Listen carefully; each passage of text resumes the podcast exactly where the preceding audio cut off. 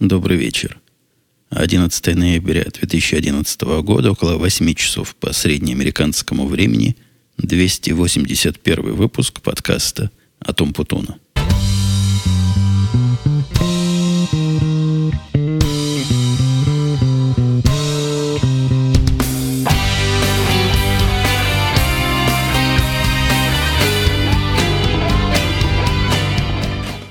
Задал я себе в Твиттере, сам себе – буквально задал сакраментальный вопрос, не пора ли записать подкаст, сколько можно, и ответил там же себе, что да, пора. И, и вот, выполняя данное себе же обещание, записываю. Вообще я в каком-то странном немножко состоянии сейчас с вами разговариваю, потому что ну, такая маленькая э, тонкость внутренней кухни, я перед подкастом обычно просматриваю хотя бы пару минут темы, на которые собираюсь говорить, как-то все это в голове – сортирую, и помогает это потом непрерывному потоку речи. Сейчас я такого не сделал, но зато я пришел после стресса на работе. Начинаю я запись в 7.22, вам сказал 8 часов, ну, так, к концу примерно прикинул. Если мы с вами, как обычно, 40 минут поговорим, то получится, что я вам вовсе не соврал. А стресс на работе последние полчаса у меня происходил из-за того, что просматривал я код, который добавила программистка. У меня всего одна программистка в команде сейчас. То есть программист женского пола. Хотя, наверное, программистка это более э, полито и полово корректно звучит.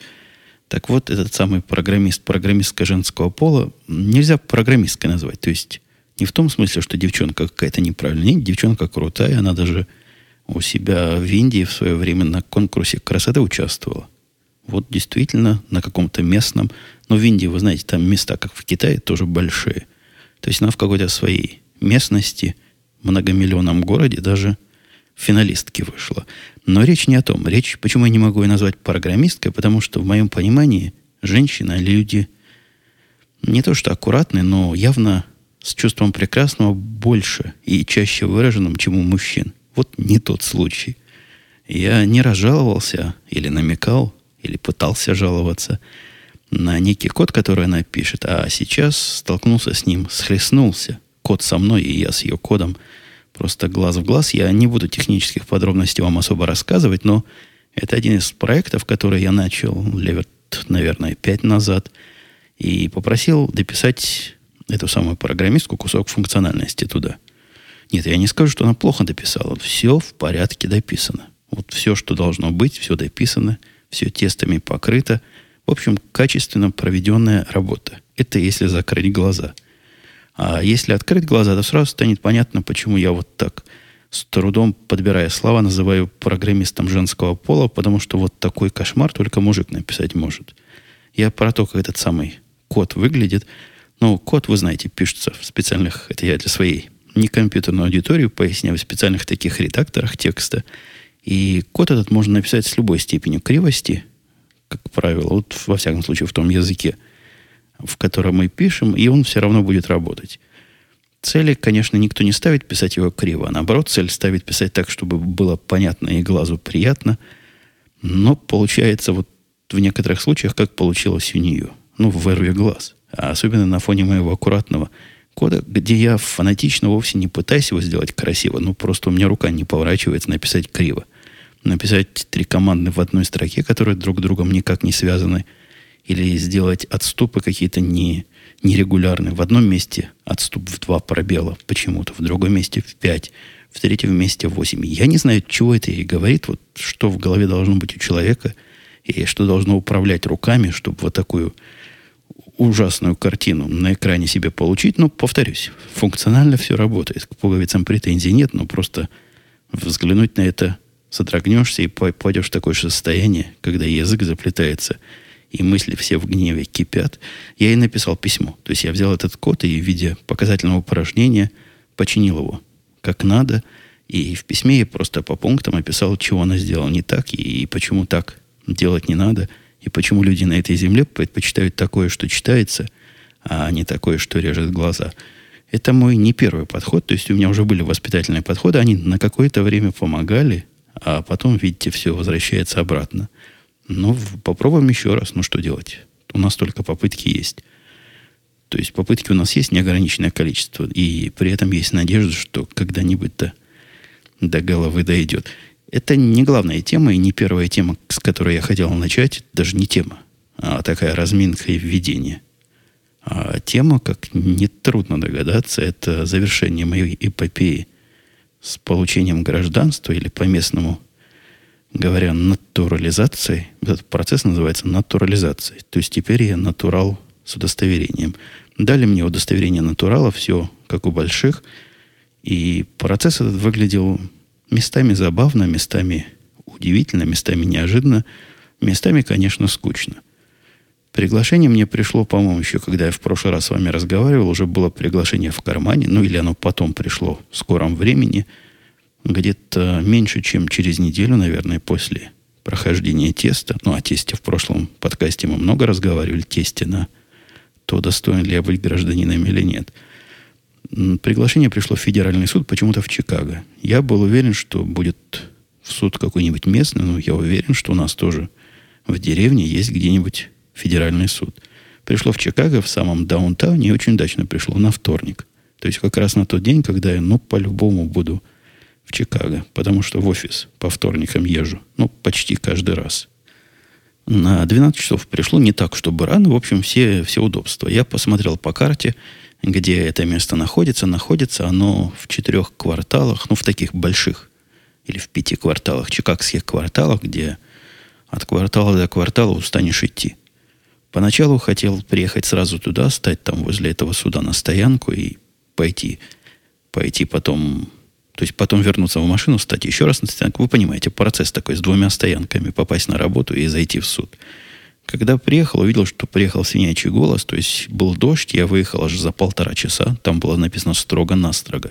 Строго-пристрого. В 12 часов и не минутой позже. А если позже, то ой, вам даже дверь не откроют.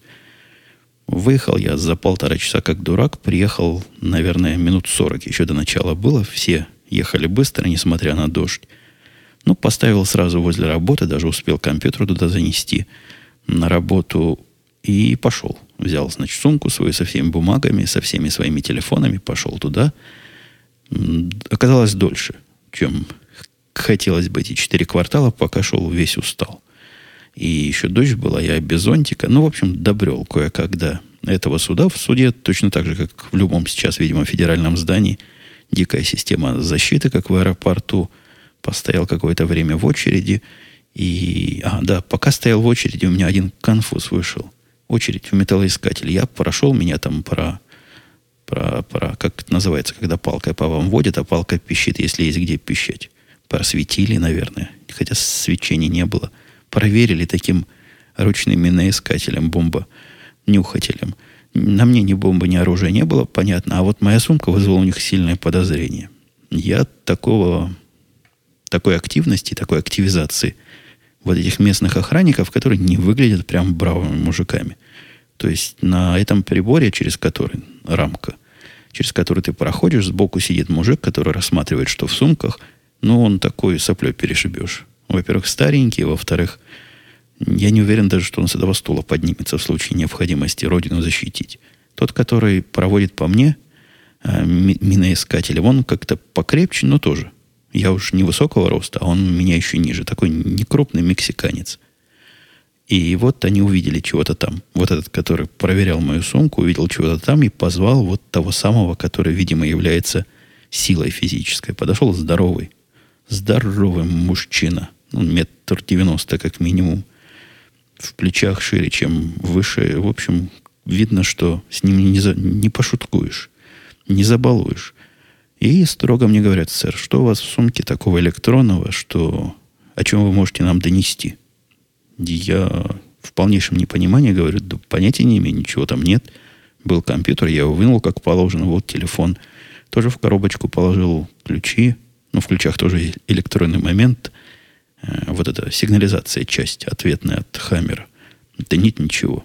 Говорит, полезьте в сумку и проверьте. Я полез в сумку, достаю оттуда карточки электронные, говорю, может, они сработали. Нет, говорят, там явно электронное устройство странного вида у вас лежит. И такие напряженные все стоят. Глаза, ну, не злые, но немножко испуганные. То есть для них явно какой-то экшен происходит.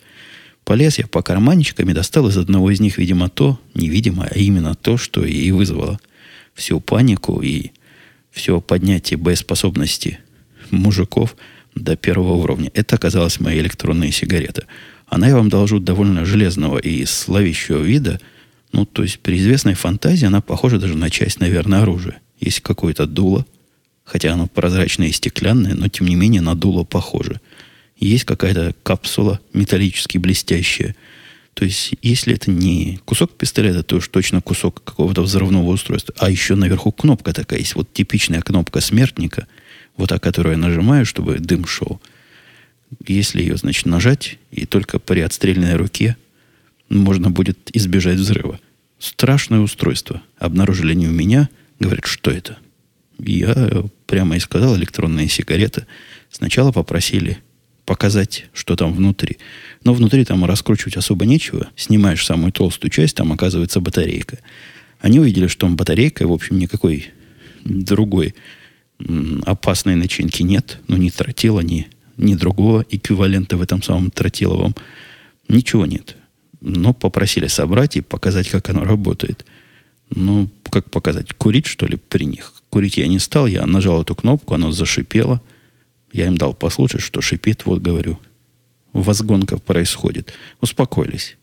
Здоровый мужик сразу ушел. Он еще ушел в тот момент, когда я батарейку достал. Ему это уже показалось неопасным. А вот этот дедок, который сидит за прибором и который изначально меня вывел на чистую воду, долго потом спрашивал, а как же оно, как работает, как помогает, хорошо ли курение, какие впечатления. Вы представляете, я стою с ним беседую, а в это время очередь остановлена. Люди все стоят, терпеливо ждут. Там два окошечка. За нашим уже скопилось человек 50, ждут, пока я проведу ликбез начинающего электронного курильщика. Ну, вот такой конфуз вышел. Я не специально ее взял. То есть она там завалилась, завалялась. Я и думать не думал, что может вызвать какой-то... Теперь буду. В следующий раз в федеральное здание не пойду с электронной сигаретой. Поднялся я на целый 25 этаж э, всего этого, всего этого здания. Оно большое здание. Я не знаю, сколько там всего, но вот те лифты, которые я заходил, они шли до 33 этажа, по-моему.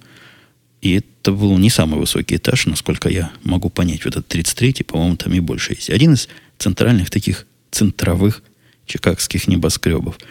На 25 этаже оказалась ностальгическая картина – стоит очередь, две очереди в кабинет. Вот хвост огромный из людей стоит в этот кабинет, причем два хвоста. Одни вдоль одной стеночки стоят, другие вдоль другой.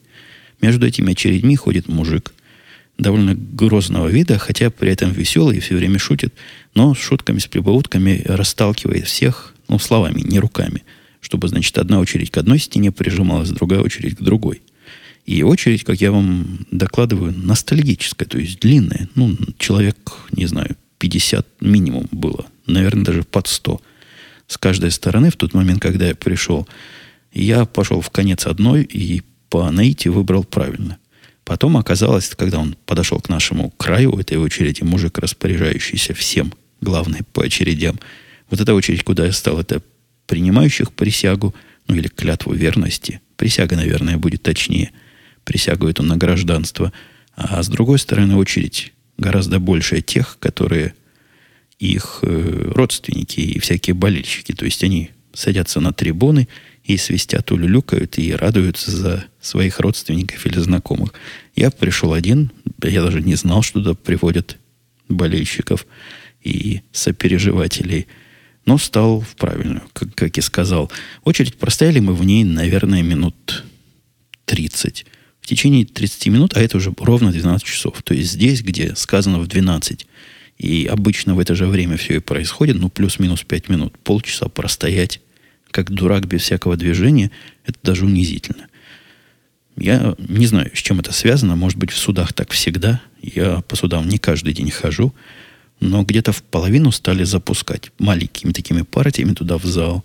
Человек 10 запустит, останавливает, потом еще 10, и, наконец-то, дошло и до меня. Внутри этого зала я даже на Google Plus выкладывал фотографии. Ну, в общем, ничего особо и достойного упоминания нет. Была на приеме целая пара теток были, которые вполне с таким наработанным автоматизмом нас пропускали. То есть первая проверяла вот ту бумажку, что я принес, забирала грин-карт. В этот момент я лишился своей грин-карт. Сколько с ней был, а теперь забрали. Вот прямо там ее и забирают. Вторая быстро по этой самой грин-карте находила меня в списках, кивала головой, и первая говорила, идите, садитесь в шестой ряд. А там ряды, знаете, устроены таким по принципу очередности. То есть в ряд можно сесть, такой длинная-длинная скамейка, с одной стороны можно только сесть. Поэтому люди туда забиваются в той последовательности, в которой приходят. Они эту последовательность у себя там записывают, потом всякие процедуры с людьми производят именно по последовательности. То есть они не знают, на каком ты месте сидишь, там просто мест нет, но знают, на какой лавке. Вот ты сидишь на шестой лавке между этим и этим. То есть такая работа с очередями получается, однонаправленными. И таким образом они всех рассадили. Я сидел в шестом ряду, то есть на шестой лавке, а после моей было еще две. Весь зал суда это восемь длинных лавок.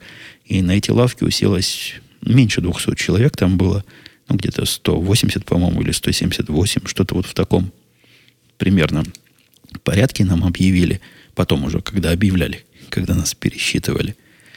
И уселись. К моменту, как мы уселись, было уже без 15 час, то есть усаживаться тоже не быстро. Несмотря на то, что тетки все это быстро прогоняют и, и шустро довольно обрабатывают, все равно 200 человек или 160, 180 не могу. Не, не могу остановиться ни на каком числе. Давайте 180 считать. По-моему, где-то так было. 180 человек рассадить тоже дело непростое. Потом еще каждому дали целый пакет в несколько итераций. Я пакет не читал, но краем глаза заметил, что там всякие советы, как быть хорошим гражданином как себя правильно вести. Ну, из практических, какие следующие шаги надо сделать. Необходимо там целый ряд телодвижений мелких. Например, номер социального страхования остается такой же, как и есть, но необходимо в этой базе данных поменять свой статус. Ну и, собственно, это, это единственное, что необходимо сделать. Все остальное более-менее опционально. Можно оплекнуться на паспорт, ну, такой, знаете, как в России паспорт с двумя головами, орлом, а здесь такой же орел, но только на синем паспорте, и голова всего одна. Одна голова, мне кажется, даже как-то правильнее. Вот, и без 15 мы уже все уселись, нас всех пересчитали, видимо, сравнили с тем количеством, которое у них ожидалось. Похоже, никто не был потерян и затеяли маленькую речь. Вот этот мужик, который распорядитель, рассказал, что сейчас будет происходить. Он сказал, сейчас придет судья, вы сразу же встаньте. Будто мы тупые, будто мы не знаем, встать, суд идет. Знаем, читали, видели. Не только даже в советских фильмах, когда суд высокий встают, но и в местных делают то же самое. Дальше он сказал, что будет от везения зависеть наше развитие ситуации. Зависит, он сказал, от того, какой судья нам попадется. Есть некоторые судьи, которые любят эту церемонию проводить, ну, если не часами, то долго. Они рассказывают вам всю историю своей семьи. Это, это я его слова повторяю. Рассказывают историю стороны, рассказывают, как мы должны гордиться. И все это долго. А вы сидите и слушаете. А есть, говорит, и другие – которые посмотрят на вас, что-то пробурчат, скажут, встаньте, примите присягу, приняли, разойтись. Это, говорит, самый подходящий случай, самый щадящий случай. Поглядим, как у вас будет. В конце речи он задал вопрос. Я не знаю, видимо, положено задавать, есть ли у кого какие-то вопросы. И кто хочет чего узнать из процедуры принятия присяги и из того, что надо делать после. В этот момент я понял, что вокруг мне есть масса людей, которые либо не умеют читать, то есть у них это в бумажках все написано. Я первую бумажку достал, там большим таким фантом на 18 все это написано, все ответы на вопросы, которые они потом задавали. Либо у них в принципе нет интернета, либо они не умеют этим интернетом пользоваться. Выстроил целая очередь людей с какими-то очевидными вопросами, а при том, вы же понимаете, компания там еще то есть некоторые умеют свою мысль донести на иностранном языке, некоторые не умеют. А одна тетка была вообще с переводчиком, она через переводчика этот вопрос задавала. Как она тест прошла, где надо было базовое знание показать, я ума не приложу. Но, тем не менее, человек 10 выстроились вопросы задавать, совершенно глупейшие и совершенно примитивные. Мне казалось, они затягивают. Это я просто не знал, чего дальше будет. Минут 10 он отвечал на вопросы, потом сказал, все, хватит. Все остальное, зайдите на сайт и там прочитайте. Или, если у вас нет сайта, почитайте в бумажках, что вам дали. После этого он сделал страшную ошибку, которую, видимо, тоже надо было сделать. Положено. Просил он, если кто еще хочет в туалет, то у нас есть 7 минут, то есть у тех, кому надо идти в туалет, есть 7 минут, а через 7 минут точно, вот минута в минуту, в час, войдет судья, и в этот момент все должны быть здесь, без исключения. Он повторил, что все должны быть здесь через 7 минут много-много-много раз. Ну, три раза как минимум. Я понимаю, что женщины – это особые люди. И я давно удивлялся, что они так долго делают в туалетах, как-то мы затронули с вами туалетную тему. И я даже могу себе представить, что многие из тех женщин, что были, не поняли, что такое точно и не опаздывать. Короче говоря, ушли. Человек 10 женщин поднялось и пошло по туалетам. Через 7 минут а с того места, где я сидел, было видно, как судья должен зайти. Я вижу, он стоит за дверью и ждет отмашки. Судья, а не хватает. Пятерых не хватает. Ушло 10, 5 не вернулось послали одну из работниц вот этого суда по ближайшим туалетам теток вытаскивать. Пока она ходила, из тех, кто в зале находилась, еще две тихонько встали и ушли. Тоже, видимо, срочно надо. Короче, пока этих пятерых при, приволокли, двух опять не хватало. Тут они правильно поступили, надо было с самого начала так. Послали опять тетку во второй раз и заперли дверь. Ну, понятно, чтобы не разбежались. Короче говоря, судья там бедный лишних минут 10 стоял, пока всех разбредшихся женщин собирали. Но вошел, мы, конечно, встали. Тут такая формальная, когда к судье обращается, это не просто так, он сядет и станет с вами разговаривать. То есть я, я вас запутал. Он вошел, мы встали. Он сел, мы сели. Мы не стояли все время. А вот эта, которая бегала только что по туалетам, и миссией сбора народов собер... занималась, доложила судье, так официально, просто как, как в сериалах бывает, там, уважаемый судья или преподобный судья, не помню, как она его называла. Мы собрались по делу номер таком-то, приведение, значит, к присяге, натурализация вот такого-то количества. Как мы решили, 180 гавриков. Разрешите нам начинать. Судья сказал, разрешаю, возражений не имею. После этого он закатил нам речь. Но судья нам попался по терминологии вот того разводящего удачный. Он недолго говорил и говорил все больше по поводу судебной власти. Но, видимо, о том, что ему близко. Конечно, он вначале сказал, что вы сейчас становитесь гражданами, такими же, как будто бы вы здесь родились, и никаких разниц, я вас поздравляю туда все, но основная его содержательная часть была о том, как устроена судебная система. Уж это мы из полицейских и адвокатских сериалов знаем. По самое не могу. Рассказал про соревновательный процесс. В общем, всякие очевидные, на мой взгляд, вещи – но недолго. Минут десять он читал свою речь, он по бумажке ее читал. После этого мы все поднялись, и начал судья нам эту самую клятву. И я думал, что не судья будет клятву говорить, за которой за которой мы будем повторять. На тех видео, что я на YouTube встречал, там специальный человек есть для этого, с громким голосом. У нас был судья с тихим голосом, и когда он стоял, микрофона не было слышно. Микрофон стоял на столе. Но были люди, в том числе и я, которые пришли подготовленные. Это, это тоже э, история для отдельного анекдота, но когда я туда шел, я не знал, как это будет происходить. То есть я видел некие суды по видео, где масса людей. Я э, видел, мне когда кто-то даже то ли в Твиттере, то ли в Google Plus написал, что, мол, куда ты рассчитываешь еще на работу пойти. Эта процедура весь день займет, будут бойскауты с барабанами – будут поднятия опускания флагов. В общем, на целый день волокиты, то есть не волокиты, а радостной церемонии.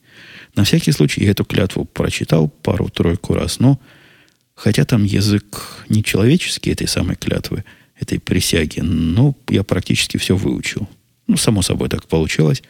Видимо, от волнения не выучил. Поэтому я слова знал, хотя и плохо слышал, что он говорил, но вокруг меня была целая когорта людей, которые явно повторяли за мной. Ну, я по задержке сигнала сужу. Клятва это коротенькая. Или присяга это коротенькая. Ну, там, не знаю, два абзаца небольших. Может быть, три абзаца. Про, после того, как мы ее проговорили с поднятой рукой, ни на какую Библию, никакую руку класть не надо, просто поднимаешь руку. В конце единственное, более-менее сомнительная с точки зрения политкорректности фраза была «И да поможет нам Бог», но не уточняли, какой Бог, не уточняли. И если бы вы были против, вы как сдавающий, сдающий эту клятву, при, присягающий перед судьей, были против, то можно поменять было бы клятву, чтобы убрать те слова, которые против вашей религии или э, мировидения, или я уж не знаю, чего вам помешает такие слова сказать. Вот, после этого мы все сели, он еще раз поздравил, а, заставил нас похлопать самим себе, говорит, теперь можно. Многие судьи запрещают хлопать, а я разрешаю себя в зале суда, поэтому хлопайте и поздравьте себя сами. Ну и, собственно, после этого все, он поднялся и ушел. И нас начали выводить. Выводить этими же самыми очередями, то есть на там 6 или 7 было специально обученных людей, у каждого была пачка наших э, сертификатов. Сертификат такая большая бумажка, торжественно сделанная, с завитушками, с твоей фотографией, цветная, вся очень красивая. Нам 33 раза, даже 34 объяснили, что эту бумажку терять нельзя, ну, почти как партбилет. Расстрела не будет, но восстанавливать новую это стоит почти 600 долларов. Причем неважно, по какой причине ты хочешь замену. Если эту порвал или потерял. То есть она меняется, но стоит это денег. Поэтому сказали, храните их как следует, в пластик не заливайте, но в каком-нибудь надежном месте. В подвал лучше не класть, потому что там влажность, значит, бывает большая. Он рассказал нам душещипающую историю, как одна новая гражданка там у себя его держала, а потом пришла в слезах через три дня и попросила дать новый. А новый не дадут. Гони 600 долларов, дадут новый. Элитное ценообразование, конечно. То есть, эта бумажка с точки зрения изготовления 600 долларов не стоит. И его там даже кто-то спросил, а за что такие цены? Он объяснил, что для того, чтобы, значит, вашу вам новый сертификат дать, вы представляете, какое количество людей должны по файлам походить. Под файлами он имеет в виду не компьютерные файлы, а бумажные. По папкам походить и проверить, что вы это вы, и все у вас правильно. Ерунда полнейшая. Все это наверняка хранится в электронном виде, и наверняка все это проверяется в секунду. Но чтобы неповадно было терять партбилет, вот такие наказательные цены введены. Так вот, по очереди нам выдавали бумаги, то есть в сторону, в порядке противоположном, как мы зашли, то есть как стек получается, специалисты поймут. Нам выдавали сертификаты, надо было тут же на месте проверить, все ли в сертификате нормально. Вот это наша ответственность. Если что-то не так, то его бесплатно поменяют, если там была ошибка. Я свой проверил, на вид все вроде бы в порядке, все прописано. Как кто-то мне в Google Plus сказал, теперь мой семейный статус вытесан в мраморе или в граните. Там прямо в этом сертификате написано мой рост, мой вес. То есть теперь мне, наверное, ни росту, ни весу менять не стоит. И написано, что женат.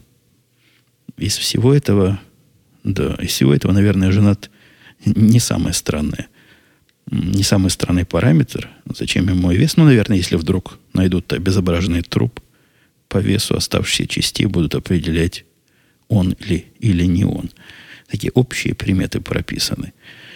Вот. Ну, собственно, и все. И на этом можно было уходить. Там какие-то стояли тетки, пытались тебя зарегистрировать тоже для избирательной кампании своей. Ну, это уже такие рекламные акции – другие тетки приписывали тебя к избирательным участкам. Я не местный, зачем мне приписываться к избирательным участкам в Чикаго? Тут же можно было и паспорт заказать, если вам срочно вот вдруг надо прямо сейчас ехать. Там были специальные люди из паспортного отдела, которые могли помочь в такой ситуации. Паспорт я не стал там заказывать, мне срочно вроде бы не надо никуда было ехать. Но срочно это означает вот прямо завтра надо уехать, и ты не готов и не можешь ждать, пока у тебя паспорт будет. А как мне правильно в том же Google Plus сказали, или, по-моему, это было в комментариях к этому подкасту, это теперь не выездной паспорта.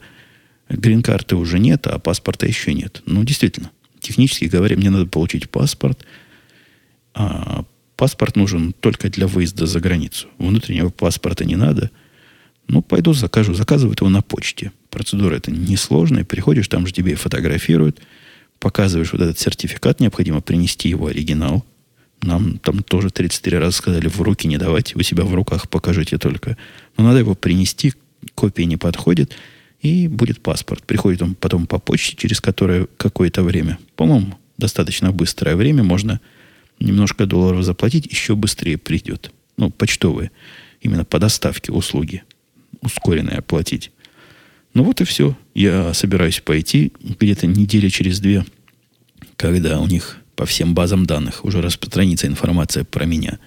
Схожу в Social Security Office, поменяю свой статус, и на этом мой процесс об американствления, короче говоря, натурализации завершен. Как я вначале говорил, теперь я натурал с удостоверением. На работу пошел после этого, пришел где-то в районе, наверное, пол второго я уже был на работе. То есть 12 началось, полтора часа все это шло, включая все не так долго, хотя как-то утомительно, но особенно в начале в очереди стоять, отвык я уже стоять в очередях. На работе, конечно, прознали. Не то, что я специально давал всем знать, но кто-то меня спрашивал из работников, даже не помню кто. Ты придешь сегодня в офис, нам, мол, собираться? Я сказал, да-да, мне все равно надо быть в Чикаго, вот у меня присяга, и вы тоже приходите, заодно, значит, на работу сходим. Ну, понятно, такая новость распространилась быстро, мне заходили люди, пожимали руки, причем некоторые даже незнакомые приходили. То есть слух прошел по, по всему офису великому, и каждый, каждый почел своим долгом меня поздравить я еще понял, что местные, судя по тем вопросам, которые мне задавали, местные совсем плохо представляют систему иммиграции, хотя, с другой стороны, зачем им надо. Так, например, несколько местных меня спросили, а как же я раньше жил без гражданства, и когда я сказал, что я все эти годы жил с грин-карт, они, понимающие, сказали, а, так ты же налогов не платил. Как круто. То есть каша у них в голове полнейшая, не представляют себе, что такое вид на жительство и с чем его едят. Хотя, а вы представляете, дорогие слушатели, в вашей стране если вы местный. Вас же тоже эти вопросы особо не волновали. В общем, я отвечал на вопросы вот такого иммиграционного характера. Для любопытствующих объяснял, как я жил дальше. Десять раз ответил на вопрос, почему же я тянул так долго и почему, значит, не делал. Самый популярный мой ответ, я потом понял, что достаточно его дать. Не хотел отрываться от работы, чтобы ходить в жюри, ну, в суде присяжных сидеть. Рассказал мне один из этих людей, который приходил меня поздравлять, интересовался свою историю. У него, оказывается, жена большая шишка в прокуратуре. И это очень выгодно с точки зрения не ходить в суд и не исполнять этот священный долг и обязанность. Потому что, когда там тебя опрашивает свидетель, ты говоришь, у меня конфликт интересов, у меня жена в прокуратуре работает, и я прокуратуре очень сочувствую. Утверждает, что помогает в 100% случаев. Ну, у меня жены нет в прокуратуре, поэтому чувствую, через какое-то время будет вам репортаж из зала суда, если можно будет про эти дела рассказывать, и если меня в очередной раз попытаются выбрать присяжным. В очередной я говорю, потому что за время моей жизни приходило два или три приглашения пойти присяжным. Я их отбивал, потому что не имел права. Вот теперь имею. А до этого такого права не имел. И как-то после этих поздравлений разговор сам с собой зашел о том, что как настоящий американец, который читал Конституцию и знает, что такое демократия, теперь, ясное дело, надо вооружаться. Вооружаться огнестрельным оружием. Но, видимо, я подтолкнул этот разговор, потому что тема вооружения я поднимаю для себя раз в какое-то количество лет, и вот в этот раз поднял еще раз – Э, не помню, я ли подтолкнул, либо, либо другие народы, но один из моих индейцев рассказал, что он тоже, когда приехал в Америку, узнал, что всякий, кто тут живет, имеет право носить, владеть оружием. Ну, проносить это сложнее, владеть – да. И имеет, имеет такое право, сделал себе специальную карточку. Тут для того, чтобы вооружиться, нужно карточку такую сделать, ну, пластиковую, по-моему. Раньше была бумажная, сейчас пластиковая – заполняешь простую форму, прикладываешь туда фотографию, расписываешь, что ты не псих, никого не собираешься убить. Если тебе младше, по-моему, 16 лет, берешь разрешение родителей, и все. И можно тебе покупать все, что захочешь. Ну вот, да, меня прервали гнусно на этом месте. О, мальчик бибикает. Это он пришел, вернулся с работы. Я сегодня, может, про его работу пару слов скажу. И сообщил, что ходит в бар. Но он теперь деловой теперь сам зарабатывает и сам же, видимо, собирается все пропивать. Хотя сегодня выходной, вот начинается пятница, самое время ходить по барам. Короче говоря, есть у него извинительные причины, уважительные его называется причины. Да, а, исследуя, исследуя этот вопрос, я узнал, что после того, как у вас есть карточка, вопрос дальше в деньгах. То есть выбираете себе, что по вкусу, идете в ближайший оружейный магазин. Я обнаружил в Напервилле по интернету кучу этих магазинов. Теоретически можно и по интернету заказывать, но я не очень представляю, как это работает, потому что после заказа оружия они там проверяют вашу карточку. Но это я могу понять, да? Можно представить, как они с вас этот номер возьмут, заставят каким-то образом предъявить. После этого есть, по-моему, 72 часа период ожидания, и потом приходи, забирай. Вот такая двухступенчатая процедура, но я думаю, если уж покупать, так и идти самому. Конечно, с самого начала я, как человек, не понимающий, чего мне надо, и какое оружие я себе хочу выбрать, нашел такие суровые модели, ну, типа Glock 22 или Beretta 19, такие для тех, кому надо как следует отстреливаться от зомби. Мне же оружие надо для двух целей. Во-первых, иногда охота в тир пойти пострелять. Ну, хорошо, чтобы оно попадало в ту сторону, куда направишь дуло. По поводу дула, напомните мне, дальше расскажу забавную историю. А во-вторых, конечно, для самообороны. Потому что, живя даже в таком замечательном районе, как наш, где ну, ничего особого не происходит, и, по-моему, сто лет не происходило, мало ли, вдруг вот в один день, когда произойдет – мне необходимо будет защитить семью, защитить детей. Я чего? Который часом скажу? Или с ножиком из кухонного набора выйду? Нет, дело полезное. Мне кажется, дело полезное, дело нужно и хорошо бы иметь. Вот в этом смысле, конечно, все эти пистолеты, ну, конечно, я вы не, не, воспри, не воспринимайте меня большим специалистом в этом вопросе. Все, что я знаю, я почерпнул из разных статей на тему лучшее оружие или первое оружие для самозащиты, все в один голос из тех, кто там пишут на этих сайтах. Некоторые, судя по всему, специалисты говорят, что лучше всего ружье купить. Ружье, по-моему, это будет загиб какой-то, как-то уж слишком сурово. Хотя из него трудно промахнуться, по словам тем, кто, тех, кто его рекомендует. Но на втором месте они все в один голос говорят револьвер. Ни в коем случае говорят они, если вы неопытный владелец оружия и неопытный стрелок, не, не покупайте себе полуавтоматические пистолеты, то есть вот такие, в которые в ручку вставляют кучу патронов. Ну и, значит, все мои глоки и береты и все остальное, что я видел в фильмах и читал в книгах, этот тест не проходит. Не потому, что они сложные в обращении, хотя и это тоже. То есть надо в стрессовой ситуации вспомнить, что надо передергнуть вот эту рамку туда-сюда, чтобы дослать патрон в, в затвор, затвор в патрон. Ну, в общем, патрон, чтобы оказался против байка. Во-вторых, они не предназначены для долгого хранения, потому что пружина в магазине, она со временем ослабевает. И от этого может возникнуть перекос. Ну и вообще оно в этом смысле более капризное, чем револьверы. Револьверы вы видели наверняка в вестернах и представляете себе их устройство. Ну, простое, как железная дорога штука. Что-то у меня стучит на заднем плане. Это собака, по-моему, свою миску гоняет по полу. Так вот, в смысле простоты, конечно, и надежности револьвер это самое оно. Но в том смысле, чтобы попасть, тоже рекомендуют не короткие, есть такие с полутора дюймовым носом револьвера, а не менее 4 дюймов. Ну, не менее, я, конечно, больше 4, 4 дюйма это много, 10 сантиметров. Больше 4 дюймов уже будет практически неудобно. Вот 4-дюймовый самое оно – Посмотрел на цены, посмотрел на рекомендованные модели. Мне казалось, что револьвер стоить должен ну, чуть ли не в разы дешевле, чем пистолет, потому что гораздо проще по устройству. Нет, и здесь ценообразование тоже, видимо, не зависит от сложности изготовления и сложности сопровождения, а исключительно от спроса. Стоят они примерно так же, недешево стоят. То есть классические такие, самые популярные и самые проверенные модели стоят в районе от 500 до 800 долларов за один револьвер.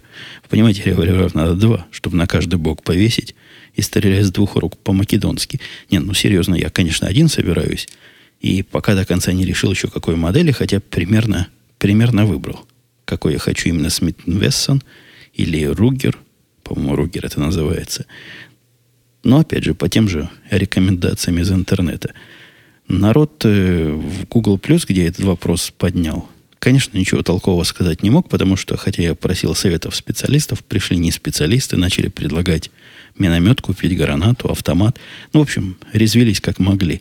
Пришел один специалист, но вместо того, чтобы дать совет, он пошел в сторону, в какую специалисты часто ходят. Мне кажется, что специалист, потому что такого снобизма профессионального трудно от человека с улицы ожидать. Он у себя в сообщении, которое он по поводу моего написал, я совершенно случайно узнал – тоже подивился вот таким советом. Ну, видимо, специалисту советы «купи автомат», когда спрашивают, какую модель револьвера, тоже кажутся диковатыми, как и мне. И может он не привык к интернетам, где всякий говорит на ту тему, какую хочет, а не, не на тот вопрос, на который пытается автор ответ получить. Но там же он привел мою фразу и сказал, что вот по поводу вот этого, что автор написал, я даже разговаривать не буду, слишком смешно, спишем это на языковой барьер. То есть он, значит, засранец, говорит, что у меня языковой барьер, и я не могу на великорусское языка как следует изъясняться. В качестве вот этой самой позорной фразы, которую я произнес, он, не перевирая, действительно мою цитату вставил, где я, отвечая на вопрос одного из комментаторов, который говорил, ну что ж ты покупаешь такой блестящий, купи лучше черный – и дал мне ссылку на такой же, но только с перламутровыми пуговицами. Ну, то есть он черного цвета, револьвер немножко другой модели, а самое главное, у этого револьвера, который мне человек порекомендовал, носик, то есть то место, откуда вылетает пуля, дуло э, размером, по-моему, в один дюйм, длиной в один дюйм было. Вот я и написал, говорю, как же я могу такой пистолет себе купить, когда у него дула совсем нет. Оно же без дула плохо будет попадать. Вот эту фразу он и привел в виде моего позора несмываемого и того самого, чего можно только на языковой барьер списать и больше не на что. Я не знаю, насколько вы понимаете позор этой фразы. Я не понял. То есть концептуальный вопрос о том, что чем место, где пуля разгоняется длиннее, тем оно точнее попадает, мне казался сами, само собой разумеющимся. Хотя, мало ли, вдруг это оружейная наука как-то в другую сторону пошла. И короткие дула теперь самый смак, а я счастья своего не понимаю. Поэтому я пошел к нему культурно, спросил, не мог бы он пояснить так любезно, в чем же я такого ляпу дал.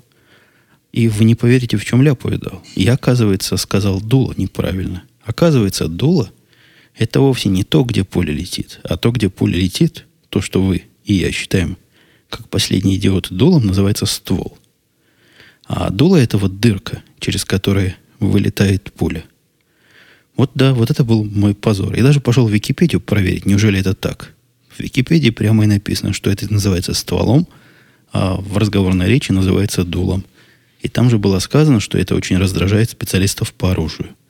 Примерно так же это, я чуть ли не цитирую Википедию, как инженеров, когда отверстие называют дыркой. В общем, да, ляпнул. Ляпнул я по стерости своей, стыдоба и срамота ходячая, кроме как языковым барьером, такое ничем объяснить, конечно, невозможно. Э, бумажку эту я послал, форму я послал, жду теперь, пока придет. Оно довольно долго ходит там, там сказано до 45 дней. Может мое заявление рассматриваться. Это странно, потому что народ, который ходит покупать без карточки, говорят, что карточку делают прямо на месте в течение недели – и можешь через неделю приходить забирать. Но я уже отослал. Ну зачем мне две карточки? Я, может, даже незаконно сразу два заявления на владение огнестрельным оружием посылать. Не знаю. Будем ждать. Нам не к спеху. Я надеюсь, продержимся 45 дней против атаки зомби с кухонными принадлежностями.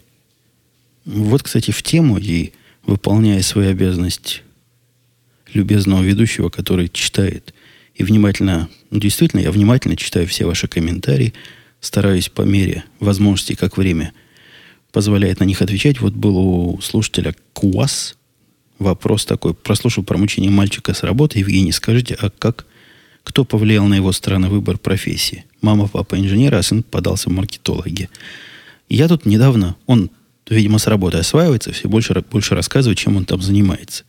Занимается он странными делами, он не маркетолог, то есть не тот, который пытается вам сучить товар. Не. Он относится к маркет-исследователям. Это, видимо, совсем другие люди, которые, я не знаю, проходят ли они по одному департаменту, у них только слово маркет общее. Например, у него последнее исследование на работе было, из которого он выс, вывел интересные выводы. Ему надо было понять, какое количество людей падает. Просто падает. Вот на пол. Идет и падает. И в зависимости от того, какое количество людей падает, он готовит рекомендации разным фирмам по проведению курсов какой-то такой или иной помощи первой. Ну, например, он выяснил, что за весь прошедший год ни один пожарник в Соединенных Штатах не упал сам по себе. Вот не шел, не упал. То ли они особые продвинутые люди, то ли они тренированные, чтобы не падать. Не падают. А, например, работники сталелитейных цехов падают направо и налево, как кегли. В результате этих исследований, которые в сущности статистика и такой многофакторный анализ, он готовит какие-то рекомендации для тех или иных компаний, которые исследования заказывают. И они знают, на какой кобыле к этим областям и к этим предприятиям подступиться. Вот примерно в эту сторону, да. Фирма, в которой он работает, большая, уже даже один раз прислала зарплату, то есть, похоже, настоящая фирма. Их там, таких исследователей, рынка два. На, на весь офис, во всяком случае, их целых два. Вот те люди, которые с ним вначале пришли, видимо, на другую работу. Те, которые ему показались чрезвычайно тупыми. А он и его начальник, вот это два больших исследователя рынка. Он там работает не полную неделю, то есть у него не, не 40, не 40, да, 40 часов, по-моему, неделя полная. А, по-моему, 30 часов, но это нормально. То есть зарплата, конечно, поменьше из-за этого. И страховки медицинской нет, потому что он не полную неделю работает. Но страховка у него есть от меня. Если он живет с нами, может, по-моему, до 26 лет пользоваться нашей медицинской страховкой. Ну, чего-то делает, какие-то данные куда-то вводит, с кем-то по телефонам общается, с предшественником общался, тот, который до него данные набирал, но он его очень ругает, говорит, какой-то русский тоже был, и данных хороших много набрал, но источников не ввел. У них там важно, чтобы данные были проверяемы, эксперимент повторяемый, но все как в большой науке. А вот у этого данные хорошие, на, но проверить нельзя. И мужик не помнил, откуда он данные взял, так что пришлось моему мальчику все это пересобирать заново. Я понятия не имею, как они собирают. Я говорю, чего, в Google идете? Они говорят, нет, у нас есть специальные программы, туда фирмы, значит, отчитываются, какие-то результаты там собираются, через какие-то аналитические кубы все это прогоняется. Короче говоря, похоже на, как ни странно, на серьезную работу, а вовсе не маркетоводство. Хотя, к сожалению, слово «маркет» там присутствует – так, а опять время, опять я затягиваю, но сегодня у нас была корневая тема. Я хотел пару слов еще сказать, что дочка ездила на выездное образование. По-моему, это первый раз за историю, которую я помню, ее учебы, где уроки происходят вне дома.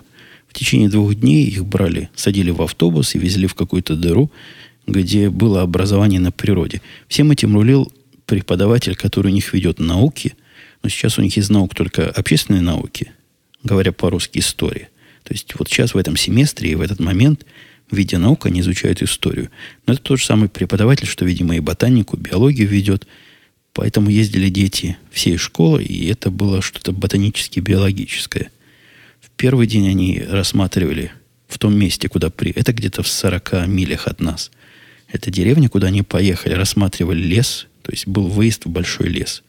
Им там даже говорили, что встречали в этом лесу медведя. Были. Были там такие случаи. А уж леса на каждом углу есть. А сегодня был второй день поездки. Они ловили рыбу. Видимо, видя знакомство с историей. Дочка моя, к сожалению, словила только листок в воде. А вот одна девочка словила большую рыбу. Рыбу пришлось выпустить. Жена этим вопросом задавалась, говорит, в ужасе. Мне говорил, что будет, если она рыбы наловит, перевезет с собой целый мешок рыбы, что мы будем делать? Я ее убивать и чистить не буду. Но я пообещал заняться этим, засолить всю, весь выловленный улов. Не было улова, вернулась дочка ни с чем, но довольная.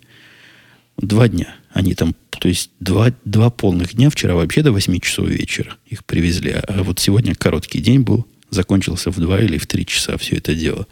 Нельзя было туда ничего с собой брать. То есть сотовый телефон нельзя с собой брать. Ну, конечно, мы плюнули, засунули ей в рюкзак сотовый телефон. Я, папашка чокнутый, волнуюсь постоянно – когда дитё далеко, поэтому мне на эти правила и ограничения плевать.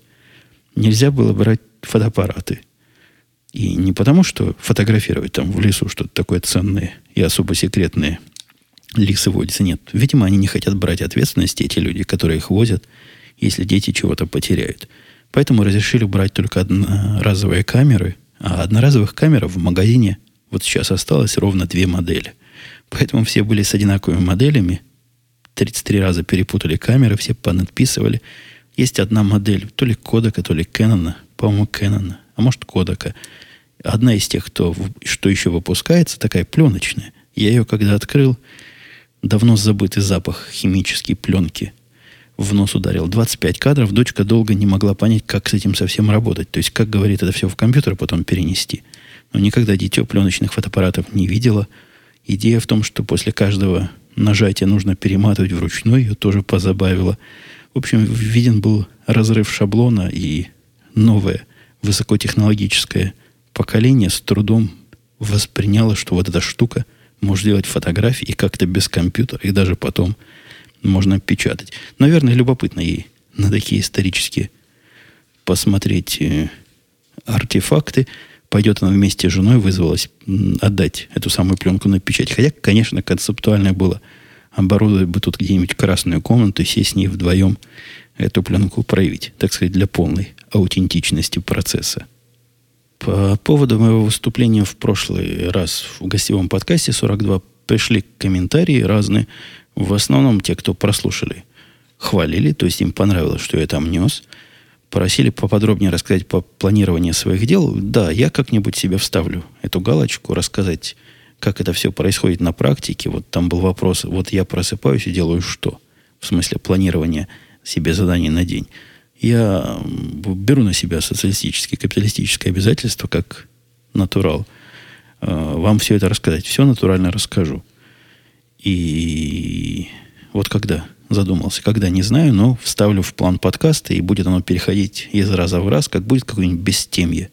Обязательно в эту сторону – поговорим. Клавер Листер писал, здравствуйте, уважаемый Путун, начинаю ревновать вас Google+. Вы там всем делитесь, а потом в подкасте забывайте про это рассказать. Мое мнение, что выкладывать информацию лучше именно в подкастах Google Plus использовать как канал обратной связи. Э, это хороший вопрос. То есть происходит у меня, как у человека, который живет активно в двух социальных сетях, в параллели, в Твиттере и в Google Plus, происходит некая каннибализация тем для подкаста. И иногда на ту тему, на которую я мог бы интересно, ну, как мне кажется, интересно рассказывать полчаса, на это можно написать. С твитом не получится, но вот сообщение можно в Google Plus написать. И это, конечно, не то. Поэтому я так стараюсь не делать. В Google Plus я даю совсем не те рассказки, ну или, во всяком случае, не настолько интересные рассказки, как я держу для подкаста. Вот все, что в Google Plus попало по поводу моей процедуры – э, получения гражданства. Не знаю, сколько оно вам показалось интересным или нет, но тем не менее в Google Plus я только дал информацию, что все прошел, и приложил фотографию из зала суда, который я сделал из-под полы. Там фотографии делать нельзя было. Вот так я стараюсь ограничивать, ограждать свои темы от спойлеров и от такой самоканнибализации. Виктор Козлов спрашивал, Евгений, я правильно понимаю, что после получения американского гражданства вы станете обладателем двойного гражданства? Американский паспорт и израильский даркон будет в кармане. Как жена сказала, мы теперь как шпионы. Когда показывают шпиона, он открывает тайный ящик, а там куча паспортов разного цвета. У нас уже есть два валидных таких активных паспорта. Один э, русский паспорт, вот этот самый двуглавый, который просрочен. И никак мы но не было необходимости, не было никакой нужды его продлевать. Второй израильский, который не просрочен, я тоже об этом говорил до 2015 года, вот теперь будет третий. Жаль, конечно, что третий паспорт такого же цвета, как израильский. Они оба синие, и со стороны их даже можно спутать. Лучше бы он был какой-нибудь, например, зеленый. Тогда бы у нас была целая радуга из трех паспортов. Эти гражданства с точки зрения... Я, опять же, из того, что читал, из того, что понимаю. С точки зрения местного понимания и местного законодательства, остальные гражданства их абсолютно не волнуют. То есть не колышут. Э, и для них, являешься ли ты гражданином другой страны, это дело 35-е, и мне многие рассказывали специалисты. Просто связывались и рассказывали, что необходимо до получения гражданства, для того, чтобы пройти этот экзамен, для того, чтобы все прошло как надо – формально и официально отказаться от всех остальных гражданств, иначе будут не то что проблемы, с вами даже разговаривать не станут, говорили специалисты. Нет, им местным местной администрации, местным в Homeland Security, которые мои дела рассматривали, абсолютно фиолетово. Сколько там у меня гражданств. И важно, и я так понимаю, важно то, что в момент принятия американского гражданства я свою лояльность к другим странам отдаю на сторону. То есть я теперь лоялен вот этой стране. И вот поэтому какие остальные паспорта, их не волнуют. На практике, насколько я понимаю, предполагается, что если я выезжаю из Америки и приезжаю в Америку, я все это делаю по американскому паспорту. Я не знаю, что произойдет, если, например, я выйду по израильскому паспорту и на границе поставлю печать туда, ну, в Израиль, например, если поехать, и вернусь обратно, как это будет воспринято. Я даже пробовать не стану. То есть, если придется, буду как положено. А положено все это делать как настоящему американцу по тому единственному паспорту, который есть у целых 20% американцев. У 80 остальных нет, потому что им ездить никуда, видимо, неохота туда, где паспорт требуют. Евгений писал Нико Перов. А что есть добровольческая армия, в которую надо вступить для получения гражданства? Насколько я понимаю, армия, вооруженные силы, она в США одна и контрактная, и контракт предполагает прохождение активной службы плюс резерв. Разве не так? Так. То, что я добровольческой армией называл, называется по-местному Selective Service, и я с трудом представляю, что это означает. По-моему, просто такая регистрация в случае мобилизации будут знать, где тебя искать. Хотя зуб не дам. Тут я небольшой специалист. Это не, не военкомат. Это не то, что пойдешь, а тебя забреют и тут же пошли в какую-нибудь тьму тарака. Нет. Но если кто из слушателей местных в курсе, что это такое, расскажите. Ну, то есть не те, которые могут Википедию почитать, а которые из опыта знают и в двух словах могут нам все это в комментариях доступно и понятно донести. Есть ли еще возможность, писал Ник, послушать или почитать про вашу работу? В смысле, про разработанную вами систему в первых выпусках? Нет, ну, такого нет. Такого нет, потому что системы, которые разрабатываю последние много лет, они не подлежат оглашению. Они страшные, секретные и, и очень охраняемы законами всех на свете стран и всех на свете корпораций. Нет, серьезно говоря, ну никак. Никак. Во всяком случае, пока, пока срок давности не истек, приходите лет через 10, я вам с удовольствием расскажу, как там оно все было. Буду сидеть на заваленке и рассказывать всем молодым, какие системы я в молодости разрабатывал. Так, у нас осталась большая куча, высокая куча, нечеловеческая куча тем, которые, опять же, не вошли и которые пойдут прямым ходом в следующий выпуск и куча вопросов, но уже 56 минут чистого времени. Ну, вы что, грязного, то есть времени. Э, сколько можно. Больше, больше не надо. Я, конечно, знаю, что в ответ на мою реплику придет 22 комментария. Не 22, 3 комментария с советом не ограничивать себя, но надо как-то. Этот подкаст должен держаться в каких-то рамках. И если в радио Тима рамку установили в 2 часа, то в этом подкасте рамка моя 45 минут, которую я нагло нарушаю каждый божий выпуск. В этот раз тоже нарушил. И, скорее всего, нарушу в следующую, которую я надеюсь, как обычно, записать на следующей неделе. Ну, а там как фишка ляжет. Все, пока. Услышимся.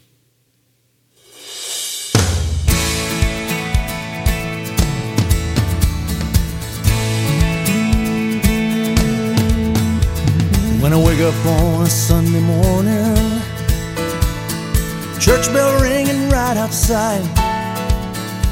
And I feel you lying next to me with our baby in between. I know that's right. I know that's right. When I'm driving and the king is singing, burning love on a summer night. I feel like I'm still 17 and I'm always gonna be. I know that's right. Yeah. No one has to tell me I can see it. Like it's written in God's hand across the sky. It's that hallelujah moment when you know it You just know it from the bottom of my soul. I know that's right. When a beggar asks me for a dollar I dig down and give him five part of me starts thinking he'll buy drugs or go to drinking beer all night. Well, I don't claim to have the answers, But there's one thing I believe in life. When someone's down, you help them out. That's what it's all about. I know that's right. And no one has to tell me I can't see it. Like it's written in God's hand across the sky. It's that hallelujah moment when you know it, you just know it from the bottom of my soul. I know that's right.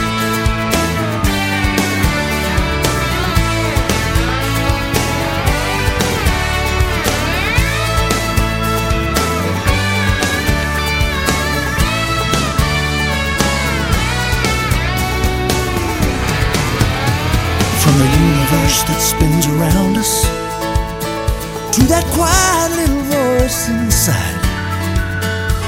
Ain't nothing here by accident, and that's the truth, amen. I know that's right. And no one has to tell me I can see it. Like it's written in God's hand across the sky.